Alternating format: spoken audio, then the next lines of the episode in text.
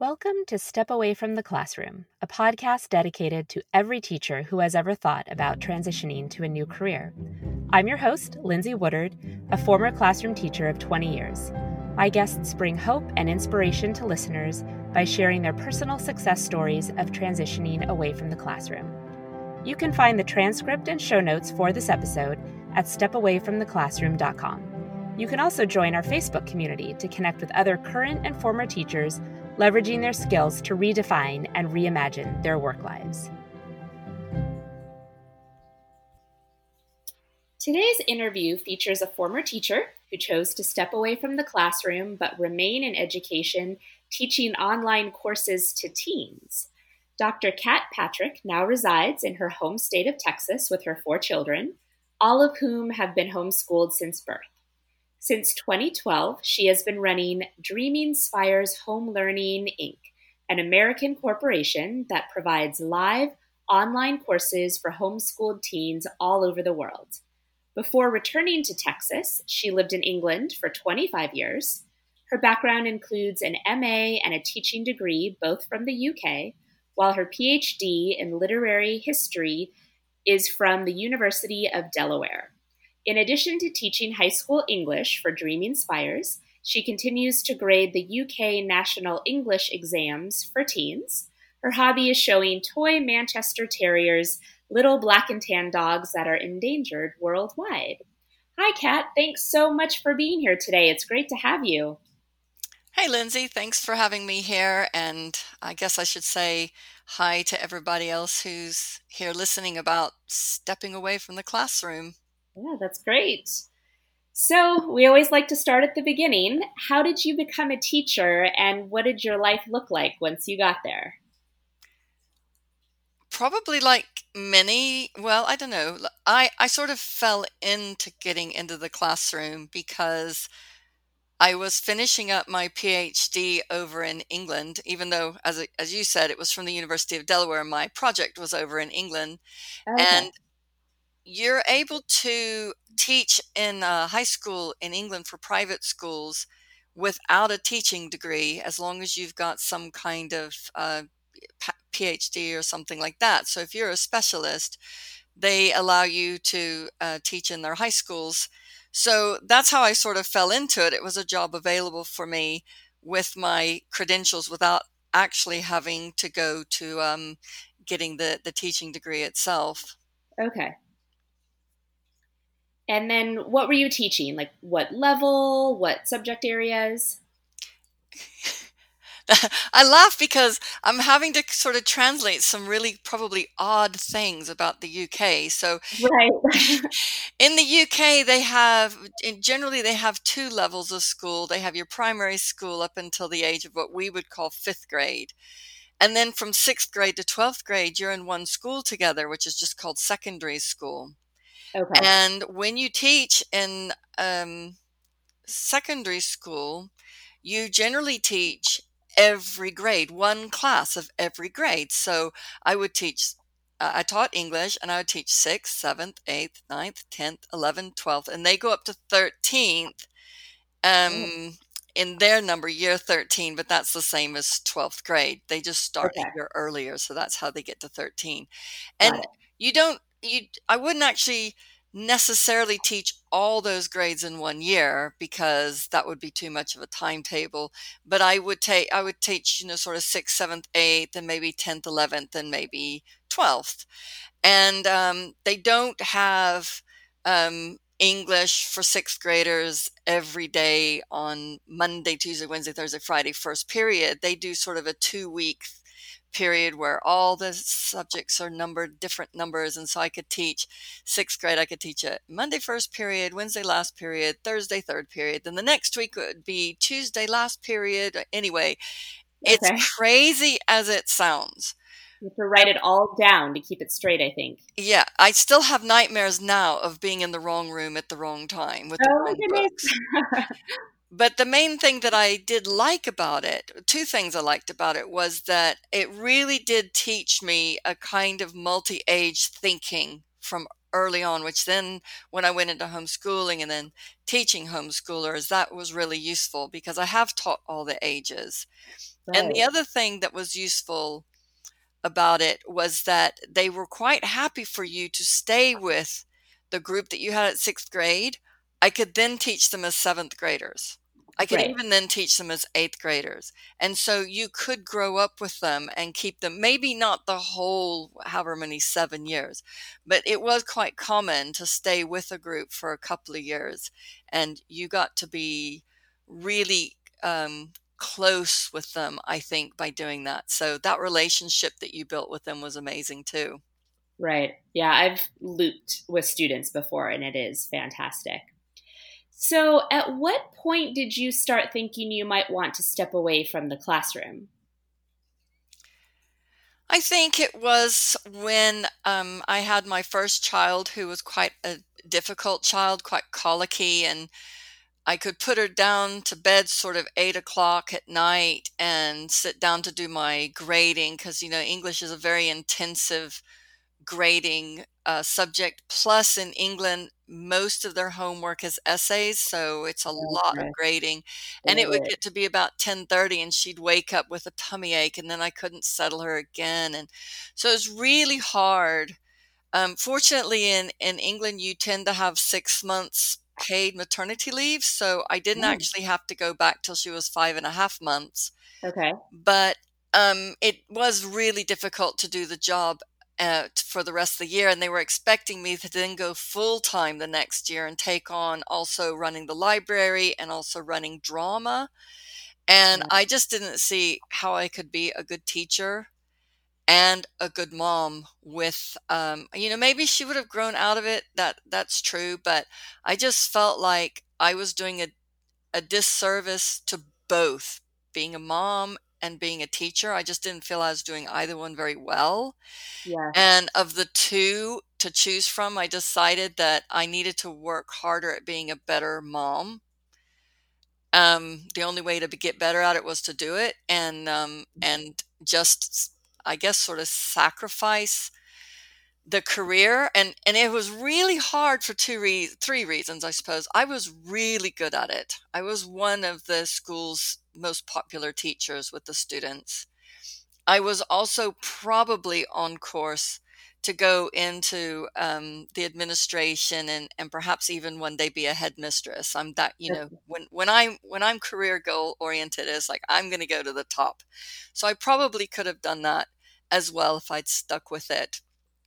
And then just leaving work entirely, which is what I did for some time, was really hard because it was like you've gone to all this school, you've done all these studies, you've come this far, and you're just going to throw it all in for a baby. That's it was really hard as someone who grew up with a dad who was really driven for my future and who didn't really value a lot of women's things very much, and someone who thinks kind of a feminist. You know, it's like I should be able to have a job and a family too, and it was it was doing my head in, hurting yeah. my heart.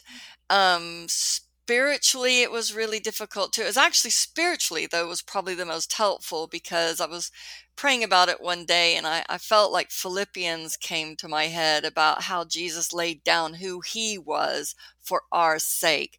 And that helped me a lot because, I mean, if Jesus could set aside his lordship to do what he had to do, then I could set aside my teaching career for a while right. and do what I had to do for my child. Yeah, but I think you're speaking to two things that are so common for teachers who also happen to be mothers. You know, you have these students to serve and you have your family to serve, and you never feel like you're serving either group to the best of your ability. There's just too much responsibility. So there's that struggle. And then also, what you were saying about leaving teaching is there is this sense of, you know, letting people down. And I mean, I can't think of other professions where people go through that, but in teaching, it is so common. I think just it's because we have the heart of a servant and we always want to put other people before ourselves that we have that sense of kind of guilt and shame. But I want to say right now to all the listeners, you don't have to feel that way. You need to take care of yourself. And if it's the right time to step away, just do it. we are here to support you. Okay, so you decided to take that step away. And what were you stepping into? Or did you just take some time and you focused entirely on your family before you decided, you know, here's something else that I want to look into? I just, well, when I finished, it was summertime, so that makes it easier. Yes. You can say, I'm just going to do this for a while. Um, but because um, I was going to step into homeschooling my own kids, okay, it's not a paid job, but it's still education. There's so much to learn about preschool education that I didn't know. So it was actually really stimulating in a lot of ways. Right. Yeah. And um, I think also what I discovered was there there were re- really good benefits from having the time to do things like run a household well and um, shop around for the right plumber or shop around for the best deal on things that otherwise I used to be just trying to cram into about a 30 minute period on a weekend or something. Exactly. Uh, just all relate. and and I don't I don't really want to circle back to the thing about guilt, but I think one of the things that was really hard also and it's connected to this thing, but mm-hmm. it's like you know, not only are you giving up career, letting people down, blah, blah, blah, you think like, uh, you know, other people can handle juggling all this. Why can't I juggle the children and the job and the household? Where am I falling down on this? And then when I yeah. actually took out one of the pieces of the puzzle, I found that there was a lot of great enjoyment and an ability to value those things that I think I didn't have time to value. So I was discovering for the first time what it's like to be uh, a almost you know 100% mother instead of all this other stuff i'm having to juggle with it. And like i said my my daughter was quite hard. She just didn't sleep very well at all. She was a very hard toddler. I'm mm-hmm. very fortunate because she's the most lovely young adult but and and i was doing attachment parenting as well and you know you you have to have time for attachment parenting so yeah all that stuff was things that i made room for that I didn't make room for before. And I thought, oh, there's a lot of, there's a, there's a lot of things that make me feel very satisfied about this that I was surprised about. Yes. Did that answer the question? I forgot what the question was. Yeah, no, good. It's so fascinating. And you know what you said about teaching forcing you to cram your home life into 30 minutes on a weekend day that i mean just completely resonated with me it is it's so so true like everything else is just on the back burner when you're trying to juggle teaching and having a family it is just it's so hard okay so do you know uh, can i just pick up there on something i know this isn't yeah. one of your questions but um, it reminds me of when as a teacher and in England, it's slightly different again because they have trimesters instead of semesters. Okay. They'll have more breaks during the year, but a shorter summer. They only have about six weeks in the summer, but they've got a, a week week long break in in each term, and then they have about two or three weeks between terms. So it's all sort of spread out.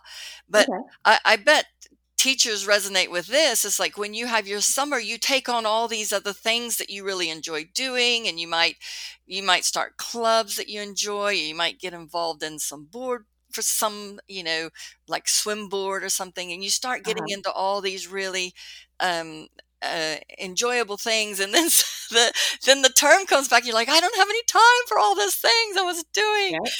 but um I just I just find that uh, teaching is hard because you do have those times off when you can do things that really are rewarding to you, but you can only do them a few months, and then it's like ah, yeah. I got to give it all up again. And yeah, I never had the ability to sort of give those things up. So every break, I was adding more things, and it's like, oh, but you know, I've promised this, I've promised that. It really was crazy. Yeah, I used to say like in the summer times, I would actually feel human again. Like I felt well rested, and I was able to eat better, and I would be able to yeah pursue kind of leisure activities. But it was for such a short time, and then it was all gone again when the school year started. Okay, so how did you transition into Dreaming Spires? Like, what is the story of that coming to fruition? It was just again connected with my own children. So after my first child, I ended up having three more. I had them two years apart. So right now they're 20, 17, 15, 13. Mm-hmm. And when my eldest was about sixth grade, um, she was really good at English and reading and things like that. And the local kids around us were, they had just different interests. And because the English system has a different trajectory for high school than um, American schools do, and I wanted to do the American trajectory anyway, I liked the liberal arts aspect of it. So we were starting to go our different pathways with our local community of homeschoolers that basically what happened was I, I ran into online, I think it was the Yahoo groups back then. I think Facebook was sort okay. of in its infancy. But. I found some people who were in different countries who wanted to do the same kind of thing, which we follow the Charlotte Mason method. So if you're into homeschooling, okay. you'll know what that means. But yeah. um, I found different people with kids about the same age who wanted to go down the same path. And we just started what was essentially, I suppose, sort of a beta course or a beta course of it with 10 teens back in 2012. And the, the, um, the desire for families to have that just was very clear. And so I would, t- I taught my first year was Middle Ages literature, and everyone wanted to do it again the next year in Renaissance literature. So I just did them, but I also offered the Middle Ages again. And new people joined that. And so basically, for four years, I was just building a four year high school English experience with Middle Ages, Renaissance, British novel, and American literature, okay. and and uh, made my daughter take all those. she was the guinea pig every year. Our own kids always are. and then once I got to the end of that, then I started thinking about other people I'd homeschooled with in England. Like I knew a classical civilization specialist, I knew an art appreciation, art history specialist, I knew a creative writing specialist, and I just started adding people and adding people. So um, now eight years later, I've got eight colleagues. We do uh, foreign languages and geography and history and um, all the things I already mentioned. And uh, we offer 25 courses from the age of sort of sixth grade and up. And um, I, I, like I said, it just sort of built and built and built. And this year, I've my oldest is obviously now at university, but my other three kids are still in junior high and high school. Between the three of them, they're taking something like 11 courses with Dreaming Spires. okay, nice. because um, I mean, we used to have a local co op as well. So I'd have them take two courses, either with me or one of my colleagues. But the local co op, because of COVID, stopped meeting. And so they're just doing all their courses online with me or my colleagues and okay. a few things still with me. But one thing that I really appreciated it, about it was when COVID hit in sort of March and everything shut down in the UK, in the US, all over the world. The Dreaming Spires students were turning up as usual once a week yeah. for their live lessons. And they said, You, I'm going to cry. You're our mm-hmm. anchor. You're the only thing in our lives right now that's normal. Right. And I just am so grateful that that whole trajectory started eight years ago. And then, you know, when everything was just going to pop for everybody, they were like, we can count on you. I was like, yeah, we're going to be yeah. here. That's so amazing. It was lovely. I love how your courses just sort of organically evolved. You just kind of, you know, as there was a need, demand, you just added more and more. I love that you were able to leverage your pre existing network of colleagues. I think things are most successful when they move in that way. Like nothing was forced, it was just step by step, very logical. And, you know, is going strong. It's fantastic.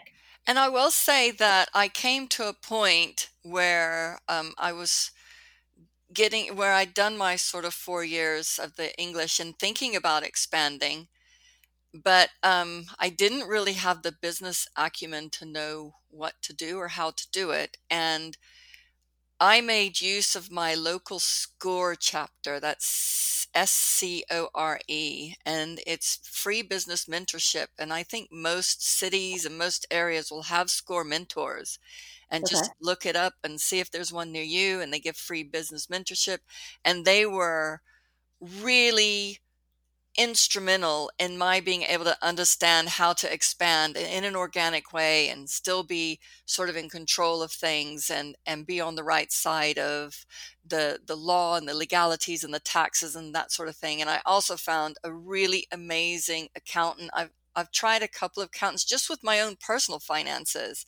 Uh-huh. Would some accountants I didn't really get along with that well, and um, because they they weren't they didn't really understand things um, and i didn't feel really confident about them but then i found this guy who just he not only does he know everything but you know like the whole tax thing changed last year because of the new tax yeah. code and everything yeah. and i'd ask him questions and he would say you know it's new this year i'll have to go study that and look it up and i love that and and I said this to you before we started recording. Teachers who leave the classroom and go into businesses and, and, go into other jobs, you never stop teaching people, no matter what you go into. And this guy, uh-huh. he's an accountant, but he's got the heart of a teacher as well. And so he is, we're talking together, he's teaching me things, we're working through things together and and i think that you know finding a good accountant if you're you know sort of that big enough um, or that at sea enough. Yeah. um, or maybe you're going to go into accounting or bookkeeping or something. You'll always have that heart of the teacher with your clients. Yeah. And that makes a really good person and what, you know, good person to work with in whatever you end up going into. Yes. I mean, and that's one of the things I really try to stress with this podcast is teachers have – so many amazing skills that do transfer well into other areas. Sometimes we just get into this fixed mindset of, well, I, I trained to be an educator in a classroom. That's all I'm really good for. And that's not true. Teachers can pivot into so many other things and be highly successful. I mean, how, how well must people be able to project manage. Exactly. and plan and marshal things and multitask and yeah. keep things on task. Mm-hmm. And just it's yep. astonishing. Yes. So teachers, you have so many valuable skills. Leverage them. Okay, so looking back on this journey of creating dreaming spires, is there anything that you would change? I, I've thought about if I would have changed the time of my daughter's life when um, my maternity leave ended and I went back to teaching for six months and decided that I would leave my job. So that time between her age of five and a half months and a year, would I go back and actually have quit the job earlier and not even gone back to the classroom at all? Because I mm. missed quite a lot of things with her. And I think I wouldn't because it was by going back to the classroom that I realized what I was giving up with her and yeah. what was the the struggle with juggling life, juggling a child, juggling the school and and the responsibilities at school. And so uh, I really think no, I wouldn't change anything. Okay. And what advice do you have for listeners who themselves might be looking to step away from the classroom? Well, it kind of depends on the kind of person you are. Are you the kind who likes to make lists when you're deciding, do I leave or do I stay? And do you want a pros and cons list? Are you that kind of person? Or are you the kind of person who just feels like the job is just bringing you down so much you, th- you think you have to have a change and it kind of doesn't matter as long as it's a change? I mean there's different ways of, of looking at it. I think if you're the pros cons kind of person there's an there's an awful lot of things that will argue for you to stay where you are and things that you just can't stand to deal with anymore and things that you um, can change of the things that you don't like. So there's a lot of good reasons to stay. On the other hand, there's a lot of opportunities out there for you that are different. A lot of them will probably give you more control over what you do and when you do it, particularly if you um, decide to go into some self employed kind of business or start a business, which is quite scary to do. But yes. um, there are a lot of opportunities and you've got you you've only got you mainly got yourself to sink or swim and and uh, it will take a while but it's very rewarding it's also 24 7 but if it's something you love to do then it's easier to do it 24 7 yeah then it doesn't feel like work and you don't i always want to stress too that if you want to start your own business you don't have to do this giant leap into it. You can continue to work in a position where you're pulling in a salary so you know financially you're safe and just keep building that business on the side and give yourself plenty of time. If you can be patient you can be successful. I think i think being patient is really important and it, it's not really until probably last year, so mm-hmm. my seventh year of doing the running the business, that I felt like, yeah, we've really made it. Uh, my every year in March, we open up our registrations for the following year. And this last year, I opened up in March, about March, I, th- I, think it was March the 15th or something like that. And my British novel course sold out in a week to the point wow. that I had to open up a second British novel course. And when you get to that point where your courses are filling up before early bird period even finishes, you're like, yeah, we're getting yeah. really popular and, um, we're serving people really well because not only is it that the numbers are good, it's the same kids signing up again. And if they've moved on to some other studies, whether it's university or in, or in England, often they go up to a slightly higher kind of school from the age of 16, but you get their siblings coming along. Right. And we've had people this year who who were going to that higher school at 16 and they said, "No, we don't like this. We like Dreaming Spires better." And so they've quit the school and come back to study with us. That's so, so great. all those kinds of relationships we're having with the kids makes us feel like, yeah, we finally put in our time, and uh, it's not so hard now to to um, build up with our students.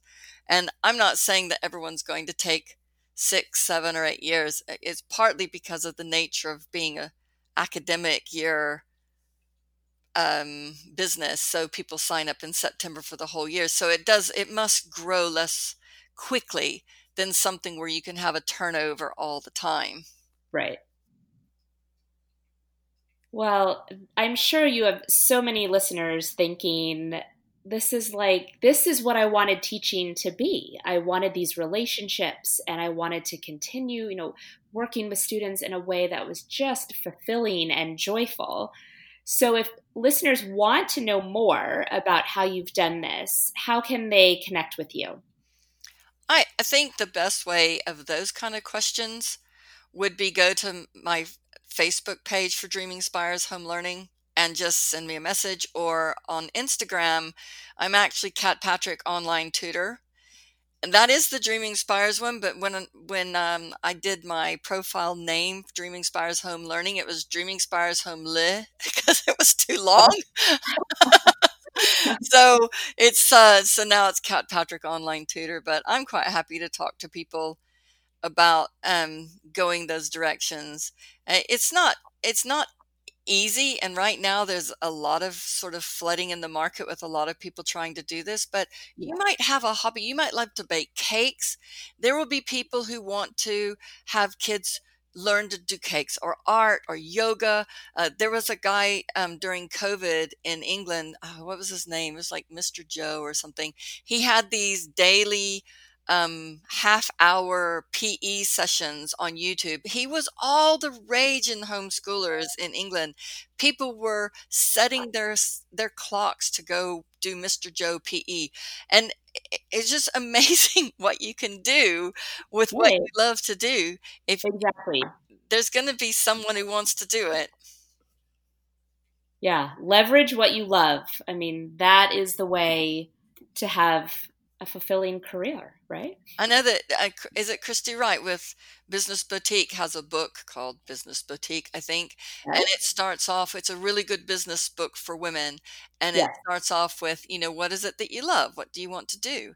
And and I do slightly worry about people who are talking on the Facebook page and things who says, I want to have a business, but I don't know what to do. And I'm thinking a little bit that sort of backwards.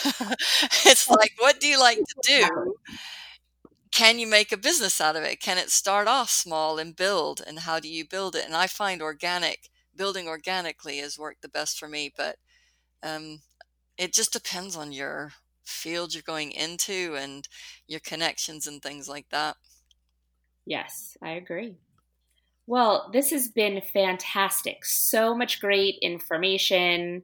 I think many listeners are going to be inspired by your story. So I really appreciate you taking the time to be here with us today.